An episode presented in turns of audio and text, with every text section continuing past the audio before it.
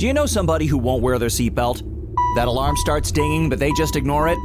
Well, next time, add some of your own dinging. Start going ding, ding, ding, ding, and don't stop. Ding, ding, ding, ding, ding, ding, ding. Yeah, keep going till they click that seatbelt. Because if saving their life won't make them buckle up, maybe that annoying dinging will. Learn more at buckleupva.com. Buckle up. Every trip, every time. A message from the Virginia DMV.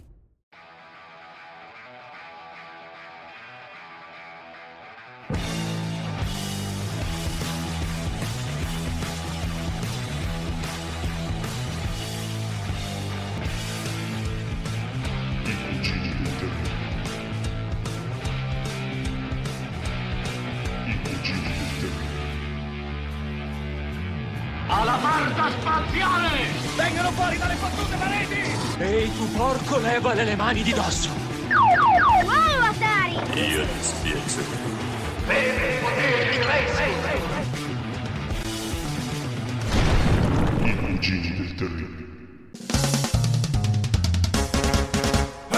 Bonsoir mes amis, benvenuti ai Cugini del Terribile, reduci dal mese scorso che abbiamo avuto ospite il Dottor Game con una prestigiosa puntata su Sonic contro Mario, dove la anni 91 traboccava da tutti i pori. Questo mese ci cimentiamo in un argomento un po' più delicato, ma ugualmente papabile per i cugini. Parliamo di Neon Genesis Evangelion, un anime giapponese che ha sparigliato e confuso tutti i criteri con cui si facevano anime fino a quel momento.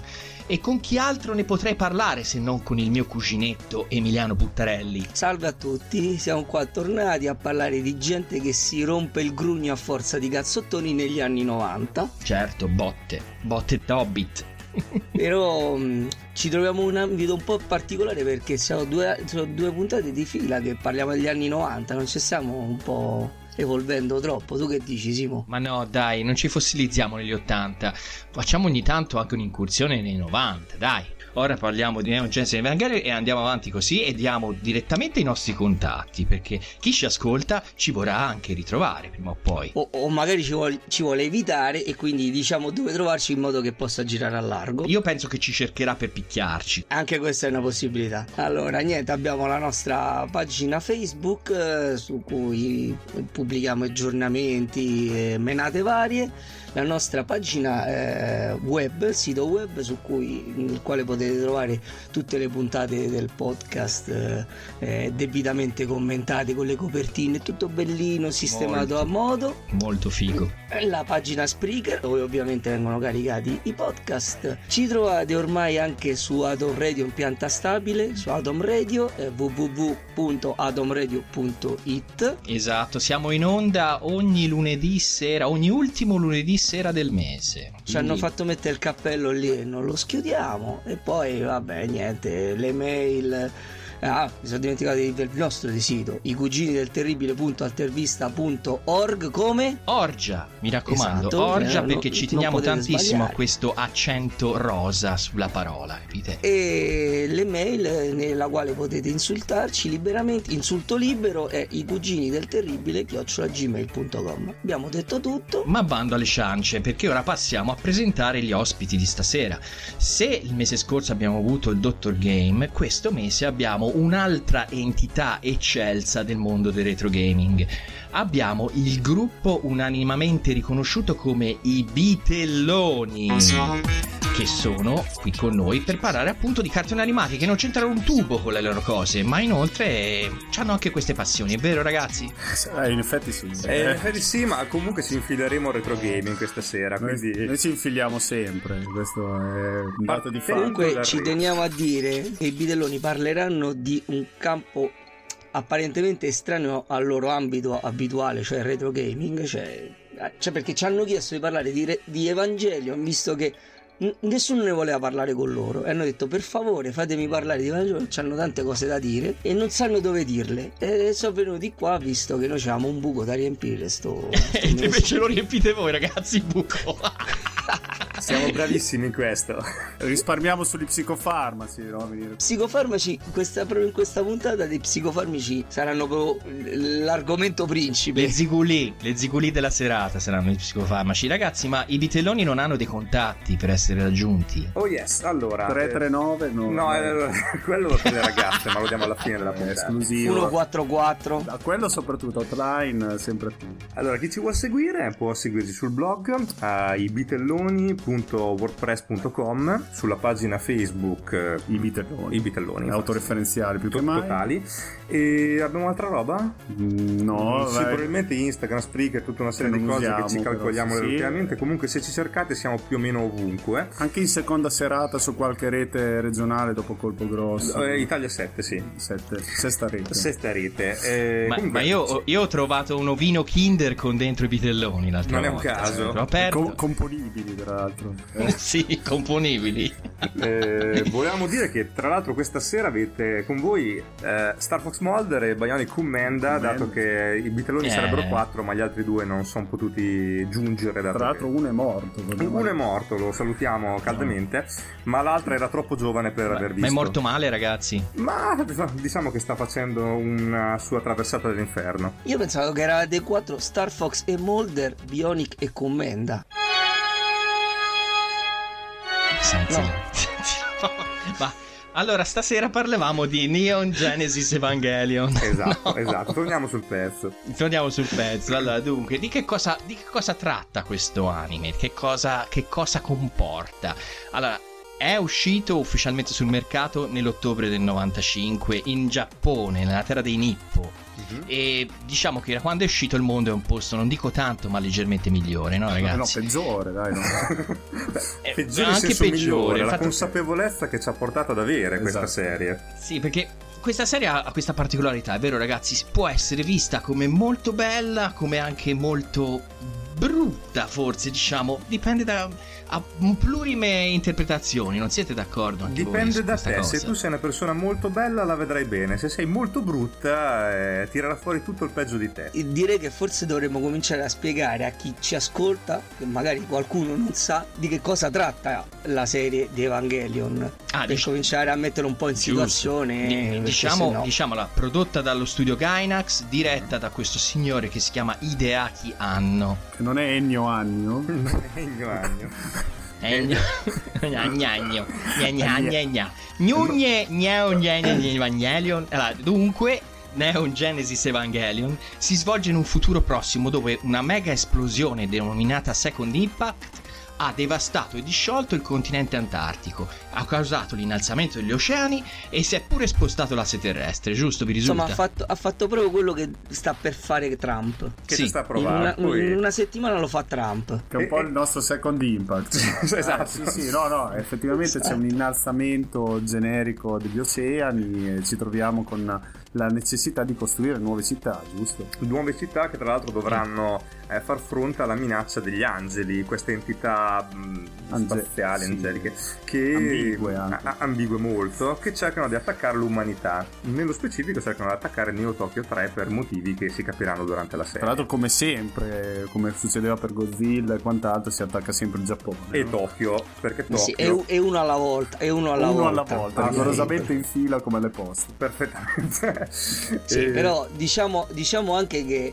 sta serie anche in questo si stacca un po' dai canoni classici dei- delle serie robotiche tipo Mazinga, Goldrake, eccetera, perché in effetti non è che c'è che le puntate siano così legate allo schema mostro della settimana, anzi, se pensiamo che i nemici che appaiono sono una decina, non- credo che non arrivino alla dozzina, ne- però le puntate sono complessivamente 26. quindi alla fin fine possiamo dire che- c'è uno schema narrativo molto innovativo Per quanto complesso. riguarda questo tipo di una. Sì, community sì, sì, molto, molto- serrata e quasi nulla lasciato al caso. Serve tutto quanto per comprendere il messaggio generale di Anno, appunto. Dunque, la Terra è sotto attacco di questi angeli, no ragazzi? E Yes. chi è che la difende? La difende La la, Nerf. Nerf. Sto ca- eh, no, dicevo. No. eh, Sì, è, e Sì la o difende no? la Nerve. Con cosa? Con, con Con questi robottoni grossi. no? Eh, non sono esattamente dei robottoni, anche se questo potrebbe essere uno spoiler, però sì, chiamiamoli robottoni. Ah, è vero, a proposito di di spoiler. Ma lo possiamo fare, spoiler? Sono passati vent'anni. Eh,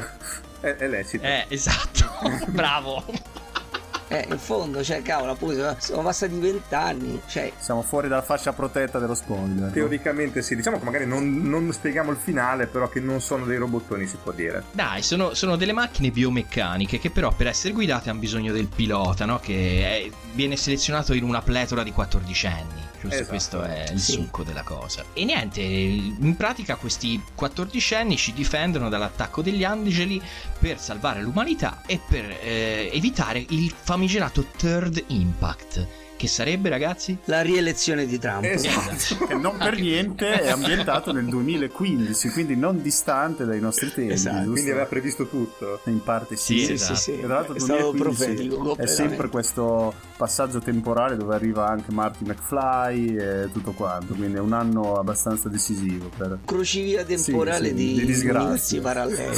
Sì, Esatto. e tra l'altro l'ambientazione è, come abbiamo detto prima, sempre in Giappone, sempre eh, nel quartier generale della NERV, perché questi angeli attaccano sempre lì e tutti ne sembrano non accorgersene mai, che tutti gli angeli attaccano sempre lì. E poi fa caldo, è sempre estate. Estate eterna. I cambiamenti climatici che ci sono stati in funzione de- di- del second impact. Comunque alla- nella NERV sì che c'è qualcuno che si accorge che attaccano sempre lì, ovvero il capoccione della base che è tra l'altro il papà del protagonista, lo psicolabile di turno. Gendo Ikari, è vero, i vitelloni? Che ne pensate di quest'uomo? È il Eh, sembra personaggio un- preferito dal commenda. Sì, io- voi sapete che io solitamente supporto qualsiasi personaggio che alimenti questo sogno del dominio economico, no?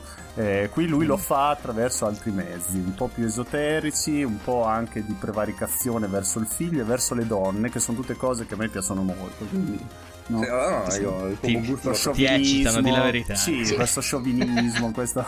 Perché in effetti le tematiche interessanti de- di questa serie, che bisogna anche dare qualche indirizzo in questo senso, cioè non sono semplicemente una narrazione serrata eh, finalizzata ai combattimenti, eccetera, ma si eh, diciamo concentrano specificamente sui rapporti interpersonali e intrapersonali dei personaggi, cioè i, i rapporti che hanno loro stessi con con se stessi e con le persone che ci hanno intorno e tutti i problemi che hanno a, a sviluppare appunto un- una socializzazione decente. Sì. Potremmo dire che sono tutti personaggi vagamente psicolabili. Sì, è un po' come quanti. Caruso Pascoschi, cioè quello che sogna, uno che sogna, uno che sogna, praticamente è una catena di cose così. E adesso approfittiamo per lanciare il primo intermezzo musicale proprio da questo bell'anime, la sua colonna sonora da Neon Genesis Evangelion, la A Cruel Angel Tells You.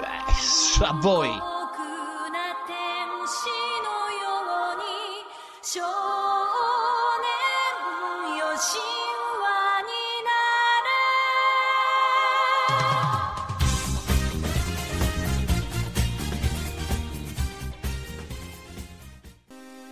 Ed eccoci tornati in studio con questa puntata dedicata a Neon Genesis Evangelion. Eh, mi sento in dovere di fare un breve incipit per gli ascoltatori di Atom Radio. Ehm, e questa puntata è particolarmente complessa, anche noi siamo un pochino su di giri per riuscire a trovare la maniera di condensare il tutto in così poco tempo. Ci dovete perdonare, ci sono tante Do you know somebody who won't wear their seatbelt? That alarm starts dinging, but they just ignore it? Well, next time, add some of your own dinging. Start going ding, ding, ding, ding, and don't stop. Ding, ding, ding, ding, ding, ding, ding. Yeah, keep going till they click that seatbelt. Because if saving their life won't make them buckle up, maybe that annoying dinging will. Learn more at buckleupva.com. Buckle up. Every trip, every time. A message from the Virginia DMV. E tanti termini in giapponese, tanti concetti astratti, cabalistici, giudaici, ebraici, tanti riferimenti religiosi che delle volte possono anche prevaricarci e lasciarci un po' confusi. Noi comunque daremo il meglio di noi stessi per esprimervi il nostro, il nostro- la nostra opinione, il nostro pensiero su questa bella serie animata e per questo infatti adesso chiederò ai nostri, al mio cugino e ai nostri ospiti la loro opinione personale su Neon Genesis Evangelion. Cosa ne avete pensato di questo? Allora, io premetto che la serie l'ho vista eh, per la prima volta adesso per poter fare un, il Te programma. sputtani E sempre. sinceramente me la sono divorata in due giorni e devo dire che ne è proprio valsa la pena. Cioè, non ci troviamo davanti al solito cartone animato per ragazzi. Ma secondo me si tratta proprio di un'opera complessa, piena di, sfacc- di sfaccettature e mm, ha un alto valore artistico.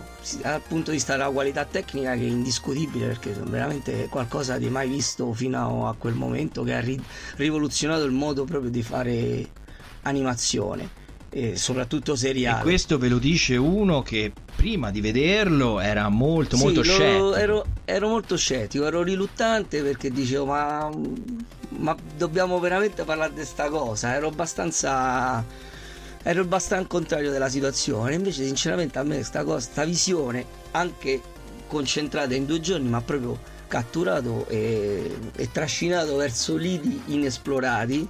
Diciamo che la cosa che mi è piaciuta di più eh, è stato l'approfondimento eh, psicologico dei personaggi, perché diciamo che il, il- il fulcro, il, il vero, la vera anima di questo cartone animato, ripeto, non è tanto le scene di combattimento, per- da quel punto di vista lì è un, è un anime robotico piuttosto atipico, ma mh, il fatto dell'esplorazione psicologica dei personaggi è veramente approfondita e a livelli quasi in- implausibili per, una- per un'opera a cartoni animati dedicata ai ragazzi.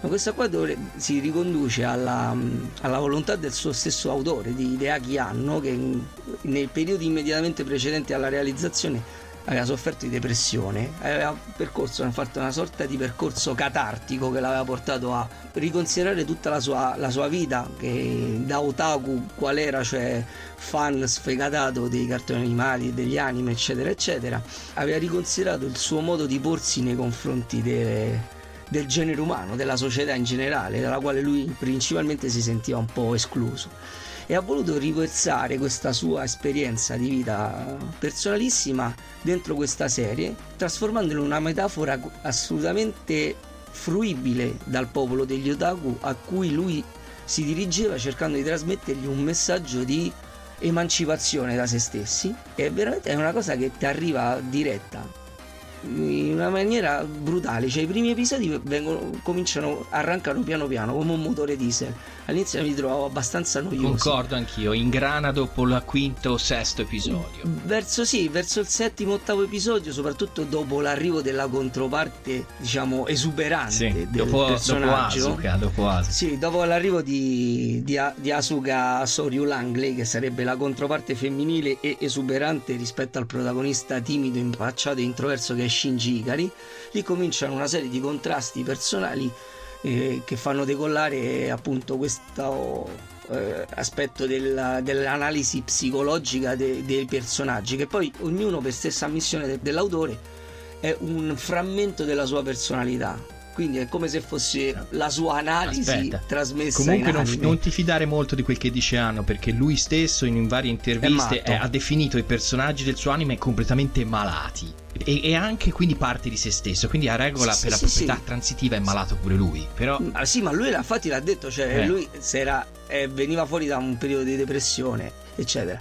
E tutto questo viene, e concludo, concludo, tutto questo viene a- a essere inserito in un'opera che appunto dal punto di vista tecnico dell'animazione pazzesca, ma poi dell'incisività e della tensione che viene a svilupparsi nella regia con scene veramente drammatiche, a volte anche crude e terrificanti, sostenute da una colonna sonora che veramente dà i brividi. Cioè, veramente per me è, è quasi da comprare il Blu-ray originale. Vi dico Beh, solo beh, questo. non saresti l'unico, l'unico che la pensa così e voi bitelloni ragazzi che ne pensate? Allora, il Kumenda, come sapete, cerca sempre svenuto. la libidine. È svenuto. No, no, non è svene, è sempre vigile e attento. Diceva, ce- cerca sempre la libidine, quindi posso dire che sicuramente la cosa più bella di Evangelion sono le tette e il culo di Misato. Perché Sì, sì. se c'è una cosa che sa rendere bene il nostro anno è sicuramente questo amore per eh, i particolari femminili che C'è sempre l'amico. stanno- Sì, però è un Eh, vedo sì. non vedo, eh. È un non vedo, non vedo, sì, è un perché- teasing con- con- continuo e costante eh, che però riesce anche lì a rappresentare molto bene il rapporto che ha lui con le donne e hanno anche questi otaku con le donne che sono un po' dei repressi sessuali. Lui è riuscito a, a rappresentare anche il dilemma della società giapponese che lui dice devirilizzata, che eh, manca di riferimenti maschili e quindi si riversa in questo rapporto strano con le donne, con le madri e quant'altro. Però Ma tu lo sai che... che il personaggio di Misato venne forgiato e modellato eh, diciamo sulla base di una persona reale che era la doppiatrice di un anime Di precedentemente Nadia, sì, diretto sì, sì. da di, sì, di Nadia esattamente eh, per il quale Anno aveva una cotta e lei l'aveva mandato a, farsi, a prendere aria e lui ci aveva sofferto e diciamo che come appunto sempre nell'ambito del percorso catartico aveva utilizzato la figura di Misato come per esorcizzare questa sua delusione la follia Eh, chi, chi non è stato innamorato di Nadia? Dai, diciamoci la verità. Eh, è vero, anch'io. E io no perché non l'ho mai visto il cartone animato quindi. Eh, Bene, recupererai. Già vecchio. Sì, com- comunque tendenzialmente ha anche affermato che il pubblico occidentale preferisce personaggi come Misato e Asuka. Non so chi possa preferisce- preferire Asuka, però vabbè. E invece il pubblico giapponese preferisce Rei, che è quella più È passiva, più triste e quant'altro. perché dicono che i Sottomessa, giapponesi non, rie- sottomessa. non riescono a governare la donna ruspante. Ma a noi ci piace ruspante, vero? Status? Assolutamente sì. C'è il mito della donna sottomessa, l'hai visto proprio? Eh, sì, dai, la geisha legata e bastonata. Eh. E, Eh, e beh, sofferente durante l'amplesso, vorrei- sofferente. Sofferente, molto sofferente, che fa versi strani. Ma io vorrei porre invece l'accento anche sulla questione della storia a livello cabalistico e psicologico, perché se è vero che eh, hanno analizzato i personaggi in una maniera che non era mai stata fatta prima, eh, Anno fa anche una cosa molto furba, che è prendere una mitologia che non gli appartiene, cioè quella ebraica, e eh, mischiarla alla tecnologia. Quindi tutto quanto ha dei risvolti esoterici che al nerd eh, titilla qualunque neurone. Infatti molto spesso buttano lì degli elementi che poi non vengono spiegati, dalle pergamene del Mar Morto al mare di, di Iraq o anche cose filosofiche come il L'albero dilemma della del vita. l'albero della vita del Sefiro. la lancia di Longino Assolutamente, sacco di quelle robe che dopo tu vai lì, giri su Wikipedia, ti impari tutto quanto, però ehm, appunto titilla il nerd.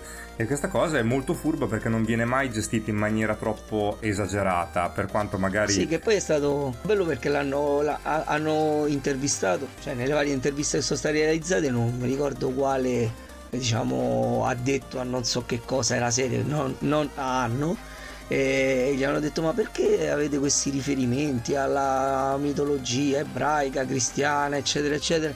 No, boh, semplicemente perché ci suonava esotico, visto che in Giappone non ci sono tanti ebrei e quindi abbiamo preso una cosa che per noi eh, se- dice se avessimo saputo che avrebbe avuto tanto successo all'estero in occidente avremmo cercato qualcosa di esotico anche per l'occidente cioè è stata proprio una cosa mossa commerciale al 100% Sì, sì, furbina, però... Potevo usare Scientology. Ah, magari per un futuro... Ah, Ma quello è più, esatto. più americano, lì era mirato per il mercato americano, era, sarebbe Cioè, stato. beh, ma, ma immaginate, ma immaginati voi Evangelion con Padre Pio No, no, ma lì siamo troppo, grazie, Padre siamo Pio. troppo cattolici, siamo posto troppo di cattolici. Adam Padre Pio Siamo troppo cattolici, lì non ci siamo, non ci siamo, è troppo, è troppo roba nostra.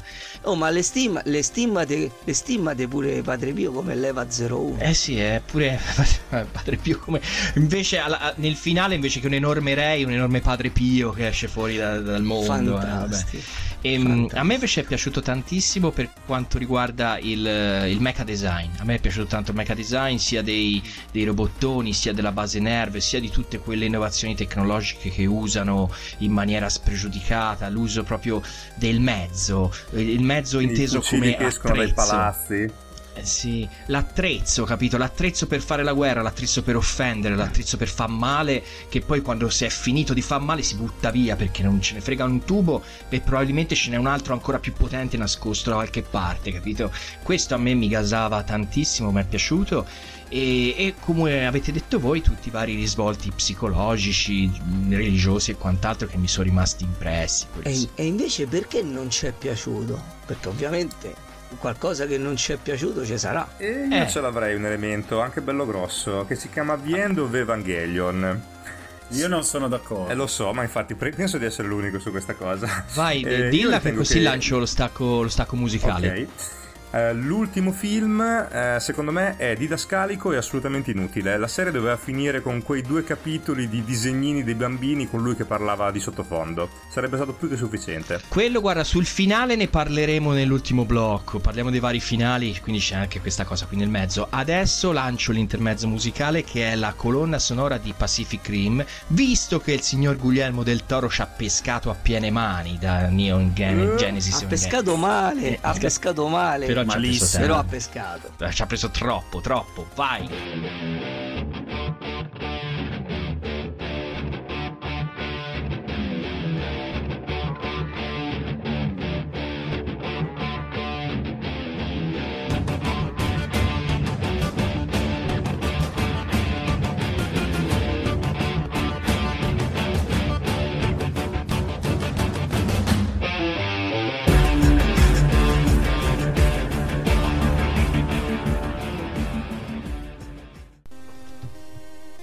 Nuovo qua in studio con i cugini del terribile e i bitelloni. Stavolta in questo blocco tratteremo tutta la pletora, la folta pletora di riferimenti biblici, cabalistici, religiosi, psicologici presenti in questo anime, che sono veramente tanti. Alcuni hanno addirittura definito questa opera d'arte, perché di opera d'arte bisogna parlare, come un trattato di psicologia. Quindi pensate un po' il livello di fruibilità che potrebbe, che potrebbe avere e il pubblico al quale potrebbe essere destinato. Emiliano, cosa ne pensi di tutti questi amici Che presenti nella questi serie? qua sono, eh, sono da una parte uno dei punti di forza della serie, perché in effetti sono assolutamente affascinanti e perfettamente collocati come in un mosaico. Però dall'altro sono probabilmente il vero punto debole della saga, eh, dell'opera, perché alla fin fine eh, se non c'è qualcuno che te la spiega, mh, te la- ti, ti arriva nel migliore dei casi ti arriva solo una parte del, del messaggio. Perché io devo ammettere che per capire determinate sottigliezze o, am- o ammiccamenti eh, dei mes- di, diciamo appunto dei riferimenti biblici Ding, ding, ding, ding, ding, ding, ding, ding. Am I getting on your nerves yet? Well, that's the point behind the seatbelt alarm in your car. And if you know somebody who won't listen to it, well, feel free to be annoying and remind them to buckle up. You could save their life. To find out more, go to buckleupva.com. Buckle up. Every trip, every time. A message from the Virginia Department of Motor Vehicles. Is inflation taking a bite out of your grocery budget? Andrews Federal Credit Union is here to help. Introducing our Inflation Buster Share Certificate with 5% APY for seven months, now through December 2nd. Bring your money to Andrews Federal Credit Union today. The Inflation Buster account must be open with new money. Andrews Federal Credit Union membership is not just for the military, we also serve the community. Visit andrewsfcu.org. Federally insured by NCUA. Membership eligibility required. APY equals annual percentage yield. Must have a $1,000 minimum balance to earn advertised APY. biblici eccetera eccetera ma anche per capire degli avvenimenti narrativi sono dovuto andare a- nei siti di, di gente appassionata che spiegava che cavolo succedeva una No, cosa ma, ma- ma infatti, ma infatti, guarda, ti interrompo. Te devi sapere che quando è partito il reboot cinematografico, quello degli anni 2000, perché attualmente Hideaki Anno sta fac- è impegnato in una tetralogia di film reboot, nel quale intende ridefinire nuovamente tutta la storia di Evangelion. E, e il pubblico quando entrava nei cinema gli veniva fornito un libretto che si chiama, si chiama Red Cross Book con praticamente tutta la spiegazione dei termini che si troveranno a- ad ascoltare perché ci sono cose tipo eh, l'LCL, no? tutte queste l'entry plug, La eh, T-Field, tutti- cioè. la T-Field, eh, che, che vuol dire? No? La gente si- e poi un- ovviamente una breve introduzione per, eh, per, insomma, per farli sentire a loro agio perché sennò ti trovi in faccia subito a sto mondo e dici oh ma che sto a vedere? Sì, ma che poi diciamo che i riferimenti diciamo religiosi ehm, sono anche fini a se stessi, perché per stessa missione dei- degli autori eh, è stata scelta una religione eh, come quella ebraica che per un giapponese è piuttosto esotica, visto che non è che sia una religione maggioritaria nel paese del sollevante e che quindi eh, serviva a dare questo senso di appunto di esotico, di un po' eh, inconcepibile, incomprensibile per lo spettatore giapponese, ma appunto sono elementi quasi di folklore messi lì a, a dipingere un po' la, la, questione. Il problema è, sono gli elementi psicologici, perché lì veramente, come ben detto te prima, si, si, siamo davanti quasi a, a un trattato animato di psicologia, perché tutto veramente per, analizzato a posteriori quadra per filo e per segno, però a volte viene dato un po' troppo per scontato, ci sono dei salti narrativi che uno se ha questa continuità e conoscenza della psicologia li capisce, ma altrimenti ti trovi spiazzato perché ti danno quasi per scontato le cose che tu non riesci a, a, comprendere. E allora lì ti serve veramente qualcuno che ti si mette di fianco e te lo spiega e ti dice no, perché adesso è successo, perché è così. E questo è veramente un po' un limite della, del, de, dell'opera, insomma. Eh, questo è effettivamente uno dei limiti dell'opera, però contemporaneamente anche eh, il suo lato di forza, perché dopo appunto dipende, come avevamo detto all'inizio, qual è il pubblico che si approccia a Neon Genesis Evangelion ma quello un po' più ricercato, un po' più fighetto magari, che ha voglia di indagare su quello che c'è dietro, si trova a scoprire un mondo veramente meraviglioso e ehm, il modo in cui poi certe cose vengono trattate all'interno della serie sono particolarmente affascinanti. Pensiamo soltanto a un concetto molto semplice come quello mm, psicologico del dilemma del porcospino quindi del soggetto che da solo eh, sta bene però gli manca il calore e però se si avvicina a un suo simile poi si ferisce eh, viene trattato in una maniera molto reale, molto terra-terra. Quindi, sì, sì, eh, se da un lato, eh, esatto, ci, ci, permette di comprendere anche dei concetti che normalmente diremmo che palle, un libro di filosofia. Invece, no, qui ti introduce a tanti argomenti piuttosto interessanti. Dopo sta allo spettatore decidere se approfondirli o ignorarli completamente.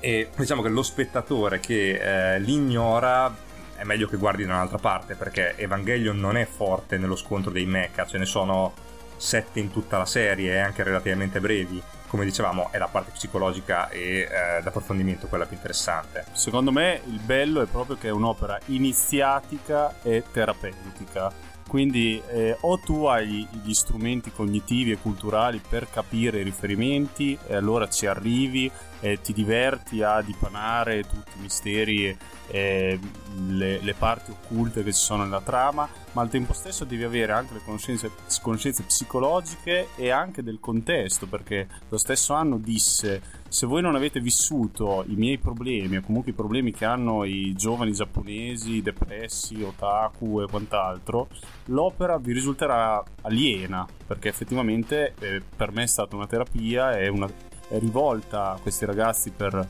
dargli una, una via d'uscita dalla loro condizione, quindi è chiaro che es- esclude questo diversi tipi di approccio, ma va capita per quella che è, cioè un'opera artistica non deve essere per forza fruibile a tutti. A me più che altro mi ha lasciato uh, pensare spesso e volentieri questo rapporto complicato che ha Shinji col sesso debole, perché in pratica durante... No, non traspare questa cosa dalla serie, eh, perché mm, tutti i discorsi, le relazioni interpersonali con le ragazze che pilotano, con eh, la sua tutrice, rimangono sempre sospesi, un po' buttati lì con questo Shinji che alla fine poi piange. Ma lì perché stati, è stata una scelta di anno, perché all'inizio sì. l'avevano inizi- avevano cominciato a buttare lì il discorso del rapporto possibile tra Shinji e Asuka, però poi lui ha deciso di focalizzarsi sul rapporto tra Shinji e la madre e infatti, e infatti questa cosa viene molto più fuori dal manga, che io mi posso fregiare di aver letto tutto, che è quello che se ne è curato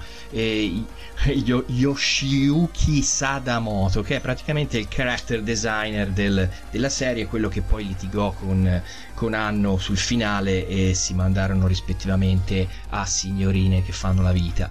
E, mm, e in pratica lui infatti sottolinea molto questo lato sessuale. Infatti, durante tutto il manga abbiamo uh, la nascita di un amore tra Shinji e Rei, piano piano. Si vede che parte la passione che si guardano, si vogliono, fino a che si arriva alla fine del, del manga che Rei è innamorata di Shinji, è innamorata di Shinji e vuole lui, e vuole lui e infatti il finale si ruota intorno infatti al, a, lei, a Rei che sceglie di andare a fondersi con Shinji piuttosto che con il papino che gliela ritirava il chitarone da, tutta, da tutto il manga, capito? Però è una scelta voluta, questo vi volevo dire. Comunque volevo concludere una cosa che la grandezza di quest'opera, secondo me, è proprio il fatto che eh, a distanza di quanti, vent'anni, ognuno che ci si approccia con la volontà di comprenderla non semplicemente per passare 20 minuti a, a vedere uno scontro di robottoni, trova ancora da poter analizzare e ancora e, e, quanto più la analizza tanto più scopre e trova ancora da analizzare. Cioè questa è proprio, proprio è, una caratteristica peculiare delle grandi opere di narrazione e visuali. Adesso non voglio fare paragoni con eh, diciamo pietre miliari della cinematografia perché non mi sembra proprio il caso. Però in effetti questo qua questo tipo di opera l'avesse, l'avesse fatta un regista statunitense staremo qui a parlare di capolavoro da, Vabbè, da ma, ma, i loro standard sono completamente differenti, Emiliano. Dai, non puoi mettere a paragone una Hollywood con quello che accade sul mercato no, giapponese. No, no, non cioè... voglio dire quello, però voglio dire che ha un, una profondità narrativa veramente oltre perché, perché, quasi non si esaurisce mai la discussione e l'analisi che puoi fare di Evangelio insomma c'è sempre qualcosa di nuovo che puoi scoprire e che, e che puoi applicare a varie, a varie mm. realtà insomma e adesso lanciamo un altro intermezzo musicale, stavolta abbiamo la colonna sonora di Attack of Titan, un altro anime molto popolare, soprattutto perché è passato in chiaro qui in Italia e ha un folto, una folta schiera di amatori e di estimatori. E la colonna sonora, che in giapponese sarebbe Guren no Yimiya, comunque ascoltatevela.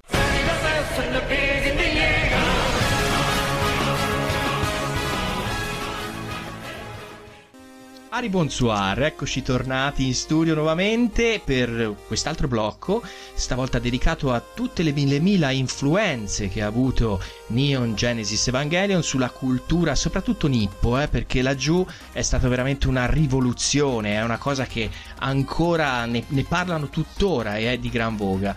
E la serie ha toccato vari campi, dal ovviamente trasposizioni cinematografiche, fumetti e soprattutto videogiochi e chi altro se non i bitelloni potrebbero parlarvi meglio di questo argomento? Eh? Innanzitutto, sì, no, possiamo dire che si gioca durante la serie. Giusto? Sì, si gioca e tra l'altro in un paio di occasioni si vede chiaramente al Sega Saturn, una console dalle grandi speranze e dagli scarsi risultati. E... Come Asuka. Come, come Asuka, esattamente. Come... e infatti, questa è una mini premessa, va detto, noi bitelloni non trattiamo nulla che sia accaduto dopo il 2000, quindi qualunque gioco ispirato a Evangelion postumo ci interessa il giusto. Ad esempio potremmo dirvi che c'è un certo Zone of the Enders fatto da buon amico eh, affine al Metal Gear Solid eh, Kojima che si ispira palesemente, ma è uscito dopo il 2000, quindi non ce ne frega non niente. Non ne parleremo, esatto. Quindi non esiste, quindi non esiste. Non, non esiste, no, non esiste. lo disconosciamo. Allora, siccome abbiamo appena citato il Sega Saturn, parliamo del Sega Saturn. Infatti ha avuto ben 5 titoli dedicati a Evangelion che andremo a riassumere brevemente. Dal giapponese. Dal giapponese, anche perché sono tutti titoli mai usciti dal Giappone e più o meno ingiocabili.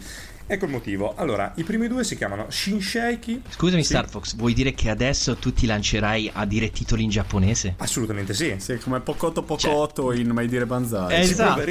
Io sono, sono emozionatissimo. Vai, vai. Direttamente comincia. dal Giappone per voi italiani. Shinsheiki Evangelion e What? Shinsheiki Evangelion Second Impression, Che perché c'è verso il- l'inglese. L'inglesismo che fa sempre bene. Ah, questi due titoli, uno a seguito dell'altro, sono fondamentalmente gli scontri eh, degli Evan eh, con ehm, gli angeli e vengono intremezzati da scene parlate, scene filmate e il giocatore interviene soltanto nel momento in cui si usa Asuka o Shinji per combattere appunto gli angeli. Sono fatti bene, sono interessanti e assolutamente incomprensibili.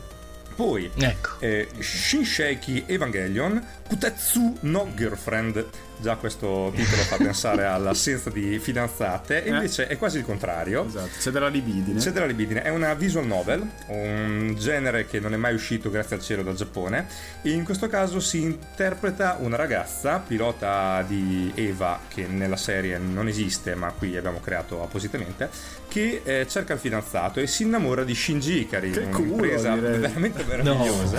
incredibile. Fantastico.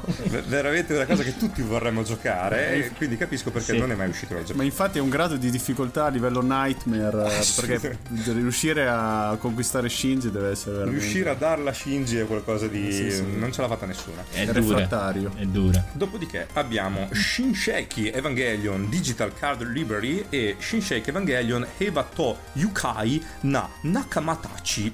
Questi due titoli Oh, Naka-. Nakamatashi lo dici, lo dici a tua sorella, ma lo dici a me, capito? Sì, Naka- sì. Nakamatashi no, eh. È chi non te ce manda però. Credevo di aver ottenuto ormai una certa confidenza con Simone, ma mi pare di no. Sono giapponese, no? E allora, questi due titoli sono un- una cozzaglia di minigame che servono a sbloccare filmati su filmati, perché se è vero che il Saturn aveva dei difetti, è anche vero che aveva un supporto che permetteva il, ehm, la, la presenza di filmati anche in buona definizione. Quindi praticamente viene riassunto in due titoli tutta la serie, ma per vederteli devi sbloccarlo con dei giochini cretini vari. Quindi una serie di titoli, diciamo... che possiamo anche fare a meno Ostili alla lingua italiana. e ostili all'essere umano non giapponese. Poi però c'è un titolo, anche questo mai uscito dal Giappone, ma sicuramente di più alta levatura, dal titolo Neon Genesis Evangelion, semplicissimo.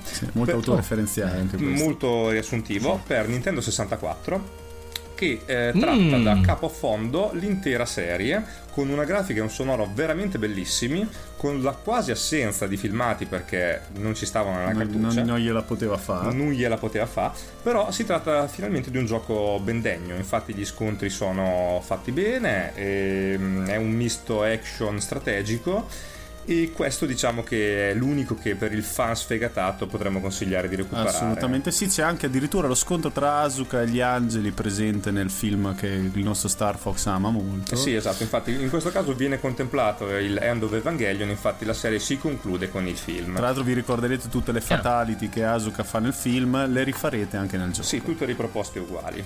Quindi diciamo Bene. che il blocco relativo ai videogame è più o meno legato a questi sei titoli che abbiamo appena enunciato. Ma tu pensi che questa preponderanza di titoli per il Sega Saturn sia Un caso? in qualche modo relazionata al fatto, al fatto che la Sega aveva prodotto, aveva messo dei soldi per la produzione dei due feature film di Evangelion? Direi proprio di Mm. sì, anche perché giocano solo col Saturn nel 2015 quando la realtà è vagamente diversa.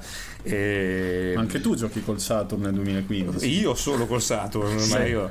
No, no, no. Asuka. Specifichiamo, ne- nel corso dell'anime compaiono, non spesso, ma qualche scena in cui i protagonisti giocano col Saturn, vuoi di questo, Esatto. giusto? Sì, sì, sì, esatto. Eh, beh, Quindi si vede che la, Sega, la Sega ha foraggiato bene. Seminato Eh sì, a proposito eh di seghe. E poi ci ha messo, ci ha messo le mani sopra, ha detto mio, mio, non toccare, Mio, mia mio. nocciolina. E adesso se il mio cugino Emiliano non ha altro da aggiungere, Mi dicono solo dalla regia che quella versione, quel gioco per Saturn che, si chiama, che diceva Star Fox non so cosa, no girlfriend, Mhm. è stato diciamo per il, eh, nel mercato occidentale, sebbene mai importato, viene rinominato amabilmente eh, Neon Genesis Evangelion Iron Maiden. Non si sa perché, non si sa come, ma è così. È così, perfetto. Adesso l'intermezzo musicale con la colonna sonora della nuova serie del Jet Robot. A voi, pompate duro con i robottoni.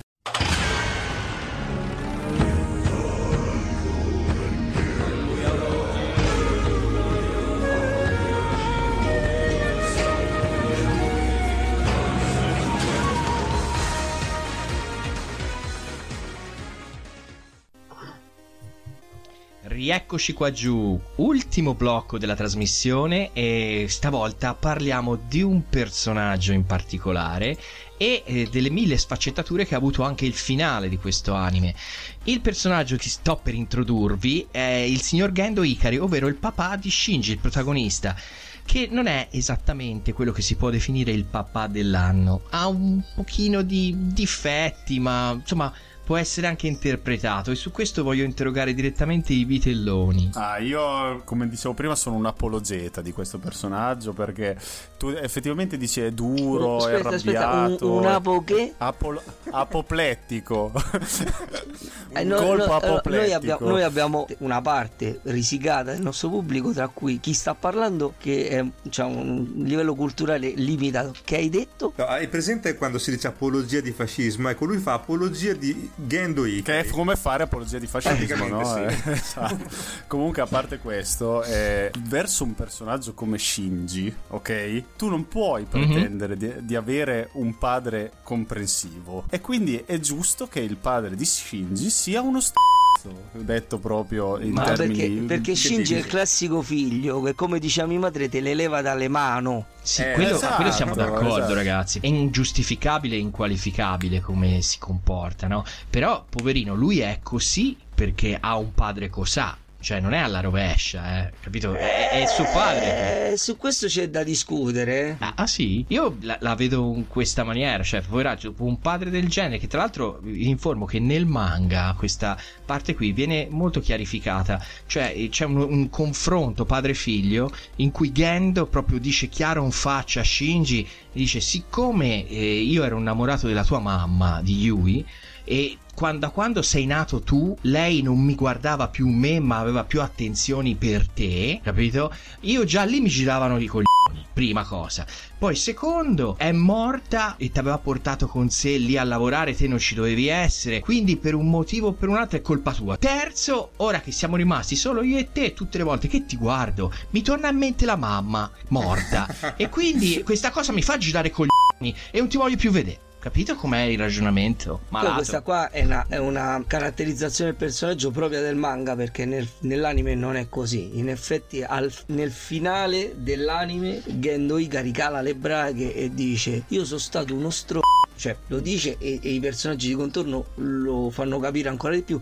Ma praticamente la sostanza è che lui è stato uno stronzo perché aveva paura di voler bene a qualcuno. Cioè era il prototipo di suo figlio perché il figlio passa tutta la vita a allontanarsi dalla gente a fa- a- e a separarsi, eh, a non voler entrare in contatto con la gente per paura di soffrire. E il padre che inizialmente era stato felice sposando la Yui Ikari, cioè la madre di Shinji, quando la perde comincia a soffrire e quindi si chiude in se stesso. Quindi come può Shinji essere diverso se nasce... Cioè, Sì, il- geni sono quelli, da eh, tale insomma, padre, tale figlio. eh, dire, il seme non cade lontano dall'albero, no? Però vogliamo sottovalutare anche la- questo aspetto, tra virgolette, romantico del Gendo.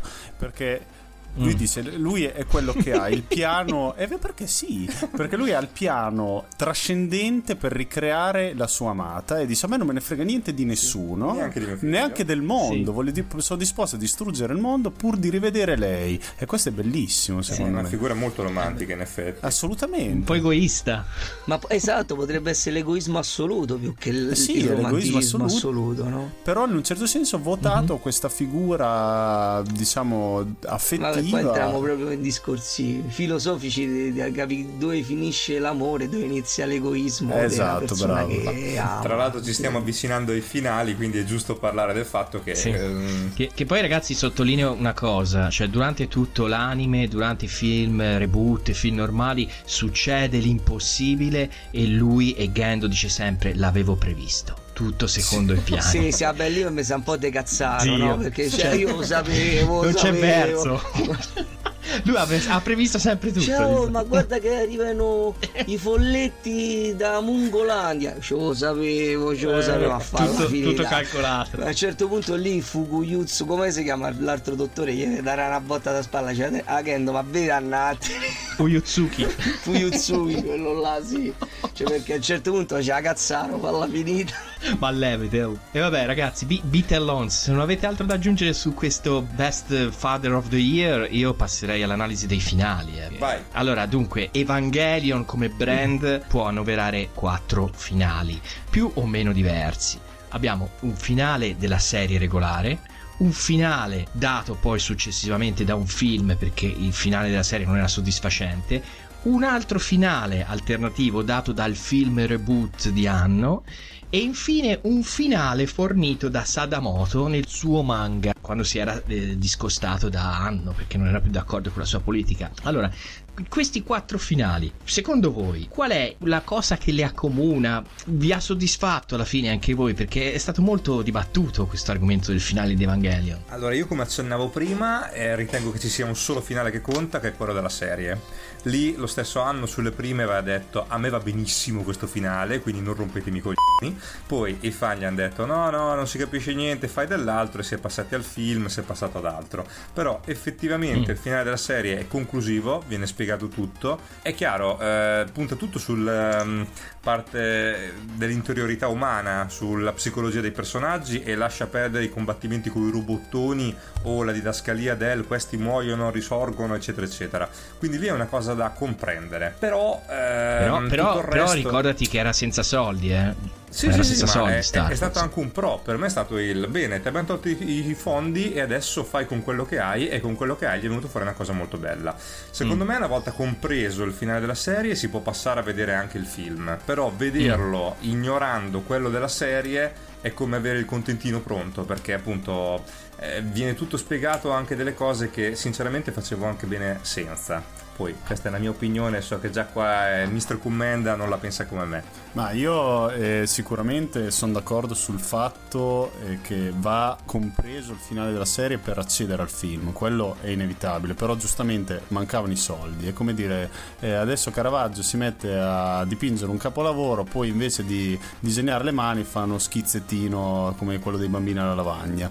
Eh, invece nel film vediamo tutta la magnificenza dell'animazione, della resa anche del, della parte diciamo più occulta, esoterica e quant'altro e poi secondo me il passaggio tra il nichilismo della depressione di Shinji e eh, la successiva realizzazione di un nuovo mondo nella, nella, sua volontà si vede molto meglio nel film che diciamo nel sussurrato, nel, nell'accennato della serie. Però io ritengo che siano complementari e vadano visti insieme. Allora, io parto subito dal presupposto che il finale del reboot è alternativo in quanto trattasi di reboot e quindi lo accantono e non lo considero. Il finale del manga è eh, figlio delle divergenze tra Anno e Sadamoto, quindi ovviamente è diverso perché un'opera partorita congiuntamente a un certo punto è arrivata a un, a un bivio e quindi è ovviamente un finale Di, diverso, diverso poi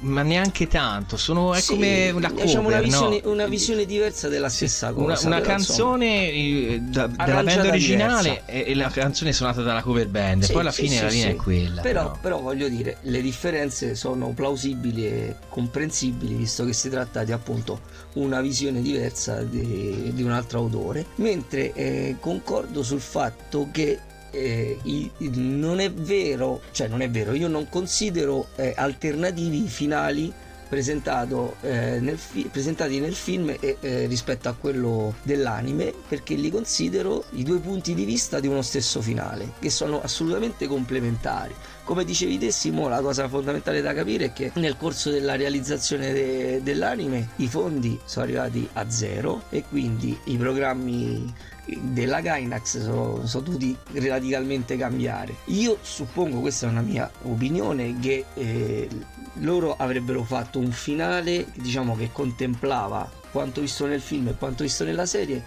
la cui narrazione sarebbe stata eh, contigua. contigua eh, avrebbe portato avanti la narrazione diciamo visuale da quella psicologica eh, di pari passo avendo dovuto fare una scelta visto che questo non si poteva fare Sadamoto eh, no Sadamoto scusate Anno ha deciso di dare conclusione all'aspetto che lui considerava preponderante della, della serie, eh, ovvero eh, l'aspetto psicologico e lì ha dato una risoluzione assolutamente completa, alla quale non c'è bisogno d'altro, insomma. Perfetto, ora a questo punto ragazzi possiamo dire di aver concluso la trasmissione, anche questo mese i cugini del terribile salutano il loro pubblico ovviamente sempre su Atom Radio, mi raccomando www.atomradio.it e vi danno appuntamento al mese prossimo su una puntata pregna di contenuti riguardanti le radio, la, dalla radio tradizionale alla web radio. E qui con noi abbiamo avuto ospiti i gentili Bittelloni, ragazzi. Ciao cari. Salutoni. E poi ho anche un cugino redivivo che dovrebbe uscire fuori a salutare, ma non, non lo sento. E sono qua, sono qua, sto aspettando che finisci di parlare perché sennò dici che poi io ti mangio in faccia mentre parli. Salutiamo tutti, saluti, ci sentiamo presto. Alla prossima. Ciao ragazzi, arricchitevi. From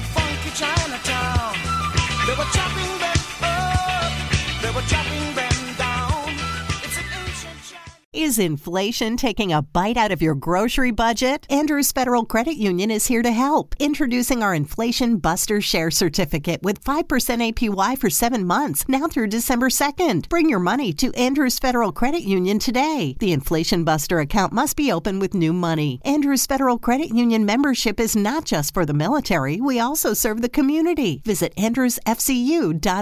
Federally insured by NCUA. Membership eligibility required. APY equals annual percentage yield. Must have a $1,000 minimum balance to earn advertised APY.